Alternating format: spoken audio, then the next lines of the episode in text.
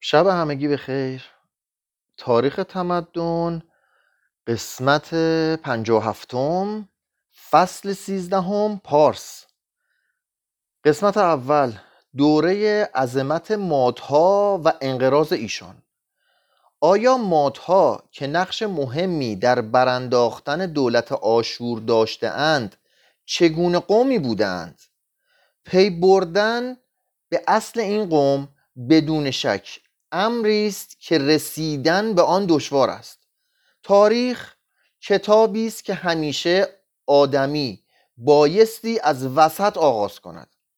نخستین اشاره به این قوم در کتیبه است که گزارش حمله شلمنسر سوم به سرزمین موسوم به پارسوا در کوههای کردستان سال 837 قبل از میلاد بر آن ثبت شده.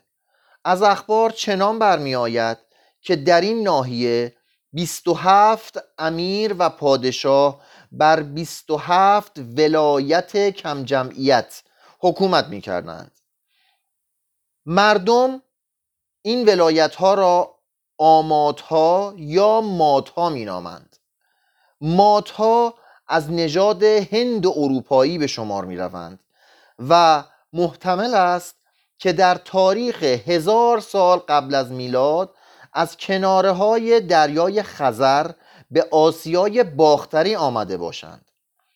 در زند اوستا کتاب مقدس پارسیان یادی از این زادگاه قدیمی می شود و مانند بهشتی توصیف می شود سرزمینی که آدمی جوانی خود را در آن گذرانده. مانند خود مانند خود ایام جوانی زیباست. به شرط اینکه شخص ناچار نباشد دوباره در آن سرزمین یا در آن ایام زندگی کند. چنان به نظر می رسد که مادها در ضمن کوچ کردنهای خود از بخارا و سمرقند گذشته و از این نواحی رفته رفته رو به جنوب سرازیر شده و پس از رسیدن به پارس در آن سکونت اختیار کرده بودند.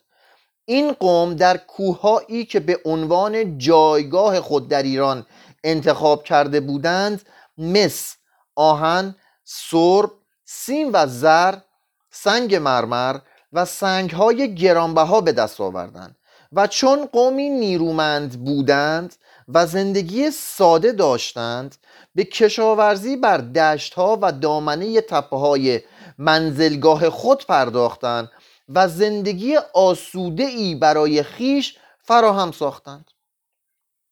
در اکباتان یعنی محل طلاقی چند را که در دره زیبایی قرار گرفته و آبی که از ذوب شدن برف کوها به دست می آمد سبب حاصلخیزی آن بود.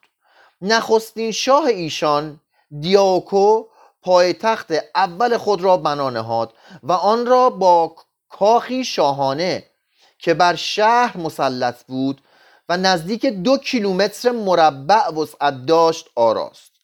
بنابر روایتی که در کتاب هرودوت آمده ولی روایت دیگری آن را تایید نمی کند. دیاکو از آنجا به قدرت رسید که به عدالت اشتهار یافته بود و چون به قدرتی که می‌خواست رسید به استبداد و خودکامگی پرداخت. یکی از فرمانهای وی آن بود که هیچ کس به حضور شاه راه داده نشود و مردم تنها به وسیله پیامآورانی مطالب خود را به عرض او برسانند. دیگر که نگاه بکنیم همین الان هم همینطوری البته خیلی جاها خیلی جا اینطوری نیست. همین هم خیلی جا نمی‌تونی رأس حکومت رو ببینی باید پیامتو برسونی تازه اگه بتونی برسونی. خلاصه ادامه بدیم. دیگر که کسی حق خندیدن یا آب دهان بر زمین انداختن در برابر شاه را ندارد. هدف وی از مقرر داشتن این تشریفات برای شخص خود آن بود که مردم که از دیدن وی محروم بودند طبیعت او را طبیعت از طبیعت خود جدا بدانند. مردم قانع ماد که زندگی طبیعی داشتند با پیشوایی این شاه نیرومند شدند و بنابر تأثیر عادت و محیط زندگی خیش جنگ آزمودگی و تحمل بر سختی های جنگ پیدا کردند و به صورت خطری در آمدند که پیوسته دولت آشور را تهدید می‌کرد. تازه یادتونه آشور خودش وحشی بود دیگه اینا چی بودن که آشور ازشون میترسیده. دولت آشور بارها بر سرزمین ماد حمله کرد. هر بار چنان پنداشته بود که ماد چنان شکست خورده که دیگر یارای برابری با آن را ندارد. ولی بعدها معلوم شده بود که مردم این سرزمین از مبارزه برای به دست آوردن آزادی خسته نمی شوند می‌خوام یه بار دیگه اینو بخونم. مردم این سرزمین کدوم سرزمین؟ همین سرزمینی که ما توشیم. مردم این سرزمین از مبارزه برای به دست آوردن آزادی خسته نمی شوند اون آشور که اون همه وحشی بود. هی بهشون حمله کرد حمله کرد حمله کرد ولی هر دفعه که حمله می‌کرد درس می‌گرفتن قویتر می‌شدن. تا جایی که به نتیجه رسیدن. بزرگترین پادشاه ما هوخشتره توانست با ویران کردن شهر نینوا به این کشمکش ها پایان بخشد. این پیروزی خود محرک وی شد که لشکریانش را در آسیای باختری پیش براند و به دروازه های ساردیس برسد و اگر کسوفی واقع نمی‌شد هرگز از آنجا باز نمیگشت. دو پیشوا با یکدیگر در حال جنگ بودند. هر دو این پیش آمد آسمانی را نظیر آسمانی پنداشتند و با یکدیگر پیمان صلحی بستند و برای استواری آن جرعه از خون یکدیگر نوشیدن. خلاصه رفته بود در این جنگ بودن خوشید گرفتگی شد وحشت کردن همونجا با هم آشتی کردن. را سال بعد از این حادثه از دنیا رفت. این پس از آن بود که در زمان پادشاهی خود کشور ماد را از صورت ایالت تحت تصرف کشور دیگری به صورت امپراتوری بزرگی درآورد که آشور و ماد و پارس را شامل بود. یک نسل پس از وی امپراتوری برچیده شد. این دولت مستعجل فرصتی پیدا نکرد که بتواند در بنای مدنیت سهم بزرگی داشته باشد. تنها کاری که کرد آن بود که راه را برای فرهنگ و تمدن پارس باز و هموار ساخت. پارسی ها زبان آریایی و الفبای سی و شش حرفی خود را از مردم ماد گرفتند و همین مادها سبب آن بودند که پارسی ها به جای لوح جلی کاغذ پوستی و قلم برای نوشتن به کار بردن و به استعمال ستونهای فراوان در ساختمان توجه کردند قانون اخلاقی پارسی ها که در زمان صلح سمیم، صلح صمیمانه به کشاورزی بپردازند و در جنگ متحور و بیباک باشند و نیز مذهب زرتشتی ایشان و اعتقاد به اهورامزدا و اهریمن و سازمان پدرشاهی یا تسلط پدر در خانواده و تعدد زوجات و مقداری قوانین دیگر پارس که از شدت شباهت به قوانین ماد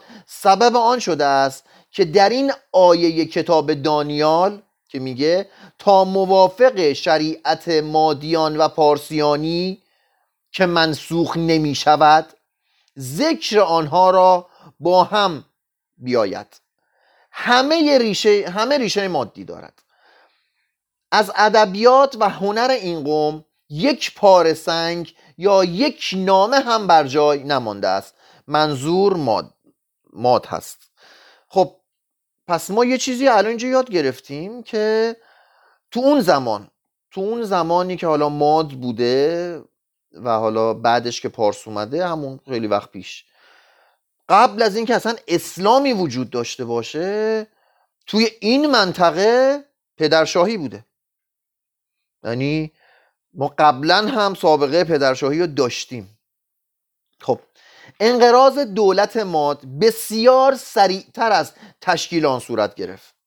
اجدهاک یا ایشتوویگو که به جای پدر خود هوخشتره بر تخت سلطنت نشست. یک بار دیگر این حقیقت را ثابت کرد که حکومت سلطنتی همچون بازی قماری است و در وراست سلطنت هوشمندی مفرت و جنون متحد نزدیک با یکدیگر به شمار می روند و یعنی چی؟ یعنی وقتی سلطنت به ارث برسه یک دفعه دیدی کنفیکون شد. دیدیم دیگه اون هوخشتره بود با اون عظمت چیکار کرد؟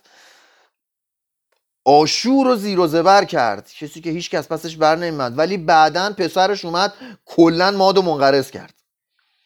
این شاه به راحتی بر تخت سلطنتی که به میراث برده بود نشست و به عیش و نوش و لذت بردن از آنچه نصیب وی شده بود پرداخت.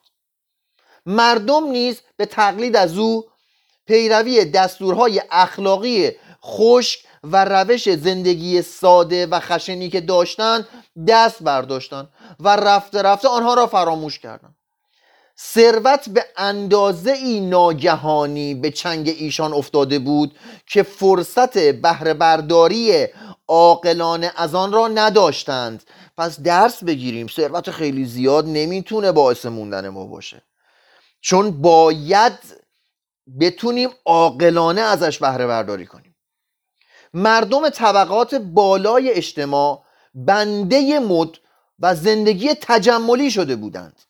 مردانشان شلوارهای قلاب دوزی شده می پوشیدند و زنان خود را با قازه و جواهر می آراستند حتی زین و برگ اسبان را نیز با طلا زینت می دادند قوم ساده ای که پیش از آن از راه چوپانی زندگی می‌کردند از راه سوار شدن بر عرابه های خشکی که چرخهایشون جز گرده های ناهموار بریده شده از تنه درختان نبود لذت می بردند اکنون کارشان آن بود که بر عرابه های گرانبها سوار شوند و از مجلس جشنی به مجلس جشن دیگر بروند.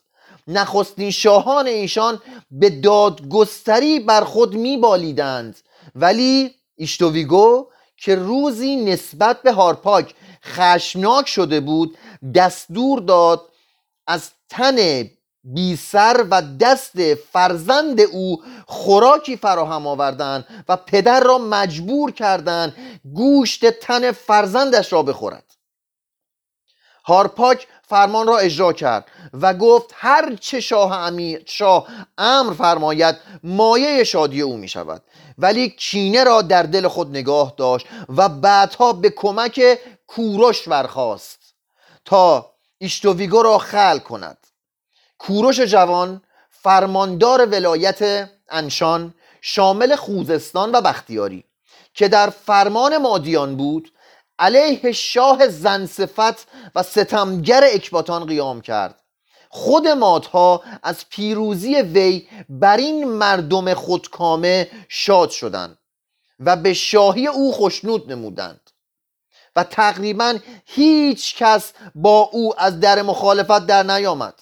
تنها یک, جنگ کافی بود تا دولت فرمانروای ماد و حاکم بر پارس به صورت فرمانبردار یک فرد پارسی درآید.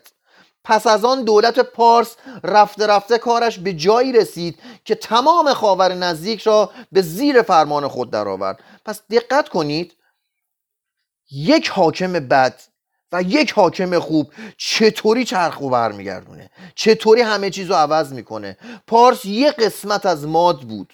ماد چه قدرتی داشت. بعد یه حاکم بد اومد توی ماد که همه شاکی بودند.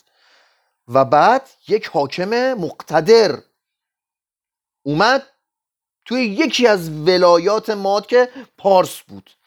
و بعد کار مادو یه سره کرد و مادو کرد یه قسمتی از پارس که پارس یه زمان یه قسمت از ماد بود. ولی بعد بابت یه حاکم خوب یه پادشاه خوب یک یه انسان خوب یه انسان قدرتمند. کسی که مردم دوستش داشتن. کلا قضیه برگشت. وقتی ظلم زیاد بشه بالاخره این چرخ برمیگرده. شاهان بزرگ. کوروش یکی از کسانی بود که گویا برای فرمان روایی آفریده شدند. کوروش یکی از کسانی بود که گویا برای فرمان روایی آفریده شده اند به گفته امرسون همه مردم از تاجگذاری ایشان شاد می شوند روح شاهانه داشت و شاهانه به کار برمیخواست در اداره امور به همان گونه شایستگی داشت که در کشورگشایی های حیرت انگیز خود. با شکست خوردگان به بزرگواری رفتار می‌کرد و نسبت به دشمنان سابق خود مهربانی می‌کرد. پس مایه شگفتی نیست که یونانیان درباره وی داستانهای بیشمار نوشته و او را بزرگترین پهلوان جهان پیش از اسکندر دانسته باشند. مایه تأسف آن است که از نوشته های هرودوت و گزنوفون نمی توانیم اوصاف و شمایل وی را طوری ترسیم کنیم که قابل اعتقاد باشد. مورخ اول تاریخ وی را با بسیاری داستانهای خرافی در هم آمیخته و دومی کتاب خود کوروپایدیا یا تربیت کوروش را. همچون رساله ای در فنون جنگ نوشته و در ضمن آن خطابه ای در تربیت و فلسفه آورده است. گزنوفون چندین بار در نوشته خود کوروش را با سقرات اشتباه کرده و احوال آن دو را با هم آمیخته است. یه وقتی آدمی خیلی آدم خوبیه ولی من اشتباه می‌کنم و زیاده روی می‌کنم و به جای اینکه بهش لطف کنم کم لطفی می‌کنم. چون این داستان ها را کنار بگذاریم از کوروش جز شبه فریبنده ای باقی نمیماند. آنچه به یقین می‌توان گفت این است که کوروش زیبا و خوشندان بوده. پس اینو دیگه به یقین میشه گفت. آنچه به یقین می‌توان گفت آن است که کوروش زیبا و خوشندان بوده. چه پارسیان تا آخرین روزهای دوره هنر باستانی خیش به وی همچون نمونه زیبایی اندام مینگریستند. دیگر اینکه وی مؤسس سلسله هخامنشی یا سلسله شاهان بزرگ است که در نامدارترین دوره تاریخ ایران بر آن سرزمین سلطنت می‌کردند. پس اون دوره نامدارترین دوره تاریخ ایران بوده. دیگران که و خودشون اینو به دست آوردن کسی بهشون نداد. این مهمه.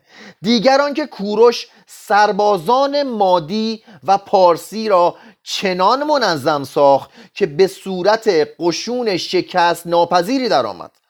بر ساردیس و بابل مسلط شد و فرمانروایی اقوام سامی را بر باختر آسیا چنان پایان داد که تا هزار سال پس از آن دیگر نتوانستند دولت و حکومتی بسازند. تمام کشورهایی, کشورهایی که قبل از وی در تحت تسلط آشور و بابل و لیدیا و آسیای صغیر بود زمیمه پارس ساخت. اون زمان آشور خیلی قدرتمند بود و خیلی گسترده. بعد که آشور رو گرفت کل زمیمه هم به پارس اضافه کرد. و از مجموع آنها یک دولت شاهنشاهی و امپراتوری ایجاد کرد که بزرگترین سازمان سیاسی قبل از روم قدیم. بالاخره واسه اون موقع بزرگترین بود تا اون موقع. و یکی از خوش اداره ترین دولت های همه دوره های تاریخی به شمار می رود اینجاش مهمه. دوباره می‌خونم. یکی از خوش اداره ترین دولت های همه دوره های تاریخی به شمار می رود اینو یک ایرانی نمیگه. اون وقتی می‌تونیم به خودمون افتخار کنیم که دیگران ازمون خوب بگن نه خودمون بشینیم از خودمون تعریف کنیم. آن اندازه که از افسانه ها برمی آید کوروش از کشورگشایی هایی بود از کشورگشایانی بوده است که بیش از هر کشورگشای دیگر او را دوست می داشتند می‌خوام دوباره بخونم. کوروش از کشورگشایانی بوده است که بیش از هر کشورگشای دیگر او را دوست می داشتند و پایه های سلطنت خود را بر بخشندگی و خوی نیکو قرار داده بوده. پایه های سلطنت خود را بر بخشندگی و خوی نیکو قرار داده بوده. دشمنان وی از نرمی و گذشته او آگاه بودند. همه هم می‌دونستن آدم مهربونی. دشمنش هم می‌دونست این آدم خوب و مهربونیه. به همین جهت در جنگ با کوروش مانند کسی نبودند که با نیروی نومیدی می جنگد و می‌داند چاره نیست جز اینکه بکشد یا خود کشته شود. وقتی می‌دونسته اگر تسلیم شه نمیکشدش وقتی می‌دیده نمی‌تونه تسلیم می‌شده. ولی بعضیا می‌دونن تسلیم نشن مردن. تا حد مرگ میجنگند. پیش از این بنا به روایت هرودوت دانستیم که چگونه کروزوس از سوخ... کروزوس را از سوختن در میان هیزم های افروخته رهانید. خوندیم در موردش. که کروزوس آتیش زد که خودش رو همه را از بین ببره. کوروش رسید خاموش کرد و نجاتش داد. و بزرگش داشت و او را از رایزنان خود ساخت. نیز از بخشندگی و نیکی رفتار او با یهودیان سخن گفتیم. بله. یکی از ارکان سیاست و حکومت وی آن بود که برای ملل و اقوام مختلفی که اجزای امپراتوری او را تشکیل می‌دادند به آزادی عقیده و دینی و عبادت معتقد بود. دوباره می‌خونم. یاد بگیریم. ار... یکی از ارکان سیاست و حکومتش چی بوده؟ رکن اصلی حکومتش. یکی از ارکان مهم زند... حکومتش. یکی از ارکان سیاست و حکومت وی آن بود که برای ملل و اقوام مختلفی که اجزای امپراتوری او را تشکیل می‌دادند به آزادی عقیده دینی و عبادت معتقد بود. این خود میرساند که بر اصل اول حکومت کردن بر مردم بر مردم آگاهی داشت. پس اصل اول حکومت دادن این حکومت کردن اینه هر کسی نمی‌تونه حکومت کنه. باید اصول بدونی. اصل اول حکومت چیه؟ به هر قومی به عقیده هر قومی که زیر دستته احترام بذاری و آزادشون بذاری. که اونطوری که دلشون می‌خواد زندگی کنن. نه اونطوری که تو دلت می‌خواد. پس اصل اول هر حکومت چیزی بوده که کوروش می‌دونسته. این خود میرساند که بر اصل اول حکومت کردن بر مردم آگاهی داشت و می‌دانست که دین از دولت نیرومندتر است. به همین جهت است که وی هرگز شهرها را غارت نمی کرد و معابد را ویران نمی ساخت بلکه نسبت به خدایان ملل مغلوب به چشم احترامی نگریست. نسبت به خدایان ملل مغلوب به چشم احترام مینگریست و برای نگاهداری پرستشگاه ها و آرامگاه های خدایان از خود کمک مالی نیز می‌کرد. یه جایی رو می‌رفت می‌گرفت بعد از جیبش خرج می‌کرد برای پرستشگاه های اونا. برای اعتقادات دیگران احترام قائل بود نه فقط هزینه می‌کرد از خودش. حتی مردم بابل که در برابر او سخت ایستادگی کرده بودند. در آن هنگام که احترام وی را نسبت به معابد و خدایان خیش دیدند به گرمی برگرد او جمع شدند و مقدم او را پذیرفتند. مردم بابل هم که جلوش محکم ایستادن بعد تا حرکاتشو دیدن نرم شدن پذیرفتنش خیلی مهمه. هر وقت سرزمینی را میگشود که جهانگشای دیگری پیش از ای به آنجا نرفته بود با کمال تقوا و ورع قربانی هایی به خدایان محل تقدیم می‌کرد. مانند ناپلئون همه ادیان را قبول داشت و میان آنها فرقی نمیگذاشت و با مرحمتی بیش از ناپلئون به تکریم همه خدایان میپرداخت. وی از لحاظ دیگری نیز به ناپلئون شبیه بود. چه مانند وی قربانی بلند پروازی فرمان خیش شد. هنگامی که از گشودن همه سرزمین های خاور نزدیک آسوده شد در صدد برآمد که ماد و پارس را از حجوم بدویانی که در آسیای میانه منزل داشتند خلاص کند و چنان به نظر می رسد که در, در این حمله ها خود تا کنار نهر سیهون در شمال و تا هندوستان در خاور پیش رفته باشد. در همین گیرودارها و در آن زمان که به منتهای بزرگی خود رسیده بود در جنگ با قبایل ماساگت که از قبایل گمنام ساکن در جواهر سواحل جنوبی دریای خزر بودند کشته شد. کوروش نیز مانند اسکندر امپراتوری بزرگی را به چنگ آورد ولی پیش از اینکه فرصت سازمان دادن به آن پیدا کند عجل آن امپراتوری را از چنگش بیرون آورد. نقص بزرگی که بر خلق و خوی کوروش لکه باقی میگذاشته خب یه چیزایی هم باید قبول کنیم. اونم انسان بوده. آقا انسان نه سفید نه سیاه. انسان خاصیت خوب داره اخلاق بدم داره. بالاخره نمی‌تونی بگی این ته آدم بوده از این بهتر. نه خوبیاشو گفت بدیاش هم باید بشنویم درس بگیریم. نقص بزرگی که بر خلق و خوی کوروش لکه باقی گذاشت خوبه بازم یه لکه داشته. آن بود که گاهی بی حساب قصاوت و بیرحمی داشته است. این بیرحمی به پسر نیمه دیوانه وی کمبوجیه به ارث رسید.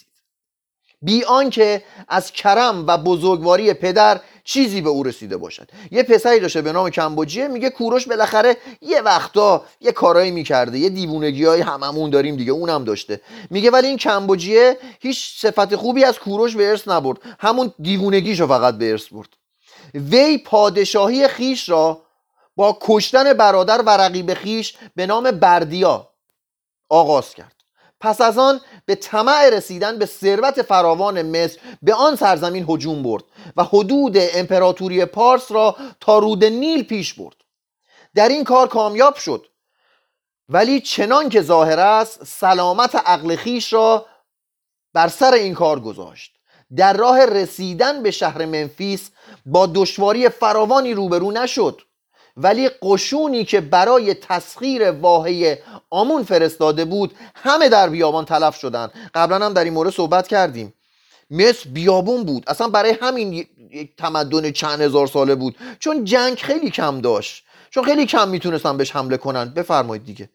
قشونشون اکثرشون وسط را تو بیابون. بیابون قشون از بین برد. اصلا دشمن نمی‌خواستن. نیز قشونی که برای گرفتن کارتاژ کرتاه فرستاده بود دچار شکست شد. این از آن جهت بود که ناویان ناوگان پارس که همه از مردم فنیقیه بودند از حمله کردن به مستعمره فنیقی سر باز زدند. کمبوجیه که چنین دید از جا در رفت و از و فرزانگی و گذشت پدر را فراموش کرد. دین همه مصریان را ریشخند کرد و با خنجر خیش گاو مقدسی را که مصریان میپرستیدند آپیس از پای درآورد. و با این کار خود و به این, و, به این کار خود نیست بس نکرد. بلکه نعش های مومیایی های شاهان را از گورها بیرون کشید. و به لعنت های قدیمی که برای نبش کنندگان قبور شده بودم توجهی نکرد. معابد را با پلیدی آلود و فرمان داد تا بتهایی که در آنها بود بسوزانند. جوان گمان وی آن بود که با چنین کارها مردم مصر از بند خرافات و اوهام رهایی خواهند یافت. چون دچار حمله بیماری حمل... چون دچار حمله بیماری شد که شاید آن بیماری نوبه های سرعی بوده است. برای مصریان شکی نماند که این بیماری کیفری است که خدای... خدایان به او دادند و از آن پس دیگر هیچ مصری در راستی و درستی دینی خی شک نداشت هیچ. اومد بره دین و ایمان مصریا رو بگیره رفت تازه دین و ایمان مصریا رو بیشتر کرد. رفت همه چیزش نریخ به هم. خب بعدم اتفاقی افتاد مرد. بعد اونا گفتن ها خدایان نفرینش کردن. مرد تازه بدتر مؤمن شدن. دیگه اونی هم که یه ذره ایمان داشت دیگه ایمانش قوی شد. کمبوجیه برای آنکه زشتی های حکومت مطلقه را هرچه بیشتر آشکار سازد همان کاری را کرد که ناپلئون بر اثر حمله های دلدرد سخت خیش انجام می‌داد. به این معنی که خواهر و همسر خود رکسانه را کشت و پسر خود پرکساسپس را به تیر زد و دوازده نفر از بزرگان پارسی را زنده به گور کرد و به کشتن کروزوس فرمان داد. و پس از آن پشیمان شد. و چون دانست که حکم او را اجرا نکردهاند خوشحال شد. ولی کسانی را که از اجرای آن سرباز زده بودند کیفر داد. در آن هنگام که به پارس باز میگشت یعنی ببینید خیلی مهمه که آدم بتونه توی غضب خودشو کنترل کنه. کوروش چرا کوروش شد؟ چون توی غضب خودشو کنترل می‌کرد. چرا کمبوجه کوروش نشد؟ چون نمی‌تونست غضبش کنترل کنه. وقتی عصبی می‌شد آتیش می‌زد همه جا. رال بعدم پشیمون می‌شد. خیلی مهمه بتونیم خودمون رو کنترل مخصوصا اگه شاه باشیم. خلاصه هنگام بازگشت به پارس. خلاصه رفت مصر رو زد لط و پار کرد. هنگام بازگشت به پارس. خبر یافت که قاسبی بر تاج و تخت دست یافته.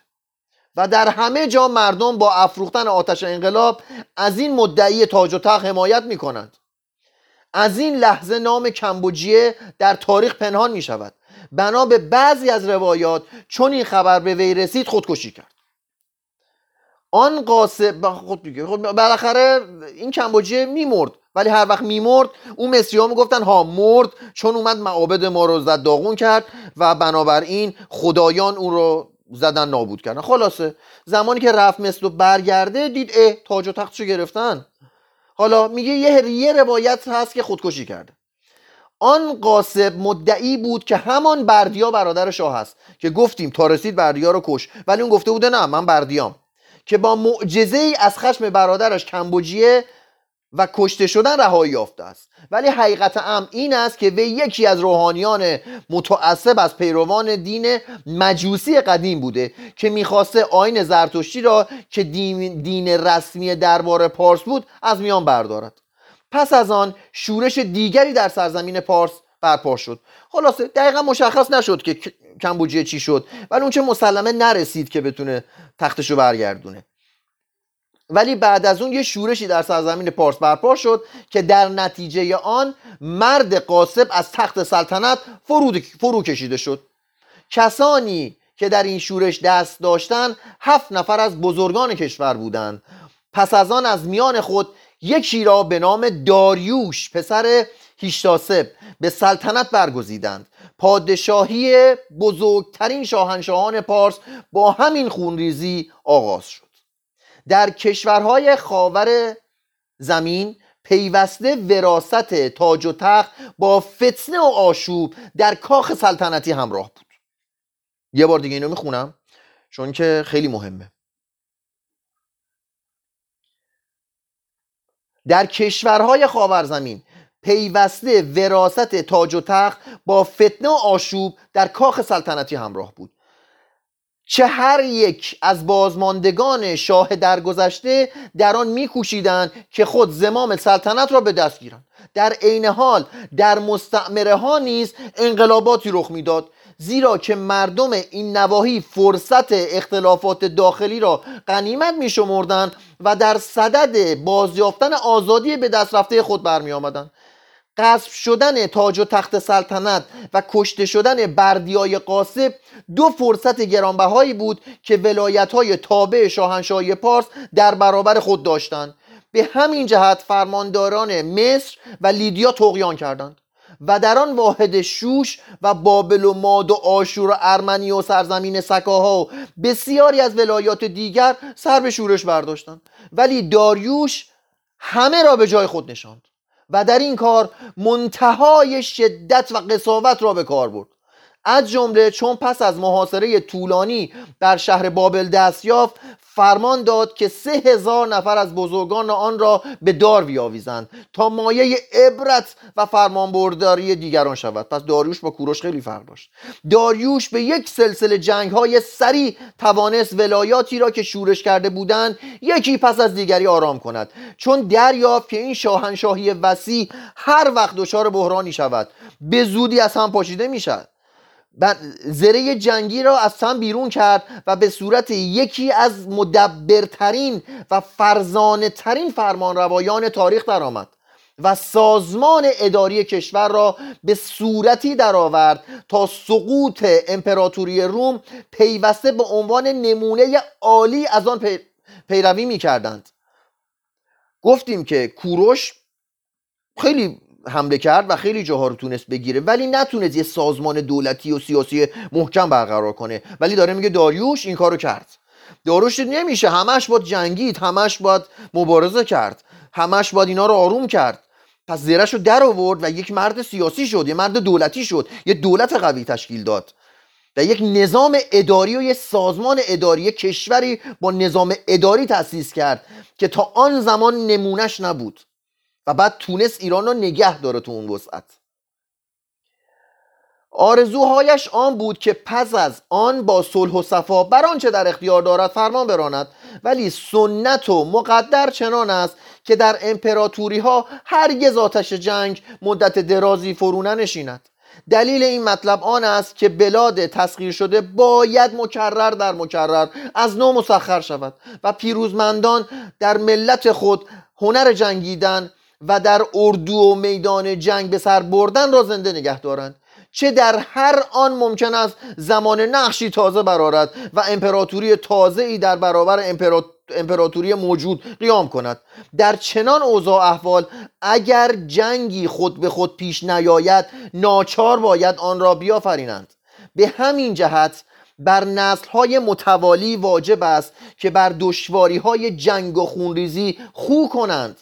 و از راه تمرین و تجربه دریابند که چگونه از کف دادن جان و مال در راه نگهداری میهن را آسان نشمارند. شاید تا حدی همین دلیل بود که داریوش بران داشت که از تنگه بسفور و رود دانوب بگذرند در جنوب روسیه تا رود ولگا پیش برانند. و به تعدیب سکاهایی که پیوسته در اطراف شاهنشاهی وی تاخت و تاز می‌کردند بپردازد. با اینکه بار دیگر از افغانستان و دهها سلسله جبال عبور کند و به دره رود سند برسد و صحنه های پهناوری را با جمعیت فراوان و مال بیشمار بر شاهنشاهی خود بیافزاید. ولی برای حمله وی به یونان باید در جستجوی دلیل قوی باشیم. هرودوت می‌خواهد به ما بقبولاند که علت حمله و اقدام به این کار بدون نتیجه و زیان بخش بوده. ها بدون نتیجه زیان می‌خواد بگه که حمله که کرده به یونان اصلا به در نخورده. دیدید رفت شمال رفت غرب و نتیجه گرفت. ولی داره میگه که اون حمله که رفته به یونان نتیجه بخش که نبوده هیچی زیان بخش هم بوده. ولی می‌خواد بگه که هرودوت داره به ما میقبولونه که این حمله رو یکی از زنان او به نام آتوسا در بستر او را فریفت و به این کار واداشت. هرودوت داره میگه زنش گفته آقا برو حمله کن دخل اینا رو بیار. ولی بهتر است که چنان باور داشته باشیم که شاهنشاه پارس از آن نگران بود که ممکن است از میان کشور شهرهای یونان و مستعمرات آن یک امپراتوری فراهم شود یا میان آنها پیمانی بسته شود که تسلط پارس را بر باختر آسیا در خطر اندازد؟ یونان را خطر می‌دیده واسه خودش. یا یکی از نواحی که در جز منظمات پارس بوده گفته نکنه بره با یونان هم پیمان بشن و دردسر درست کنند پس میگه علتش این بوده که حمله کرده به یونان. در آن هنگام که ایالت یونیا سر به شورش برداشت و از اسپارت و آتن به آن کمک رسید داریوش با آنکه به جنگ خورسندی نداشت ناچار دست, دست به کار جنگ شد. همه داستان گذشتن وی از دریای یونان یا اژه و شکست خوردن قشون او را در جلگه ماراتون و بازگشت نومیدانه وی به پارس را می‌دانند. چون بار دیگر خود را آماده حمله به یونان کرد و خواست ضربه دیگری به آن وارد کند ناگهان دچار بیماری شد و ناتوان گشت و دیده از این جهان فرو بست. فردا شب روش زندگی و صناعت پارسیان. شب همتون.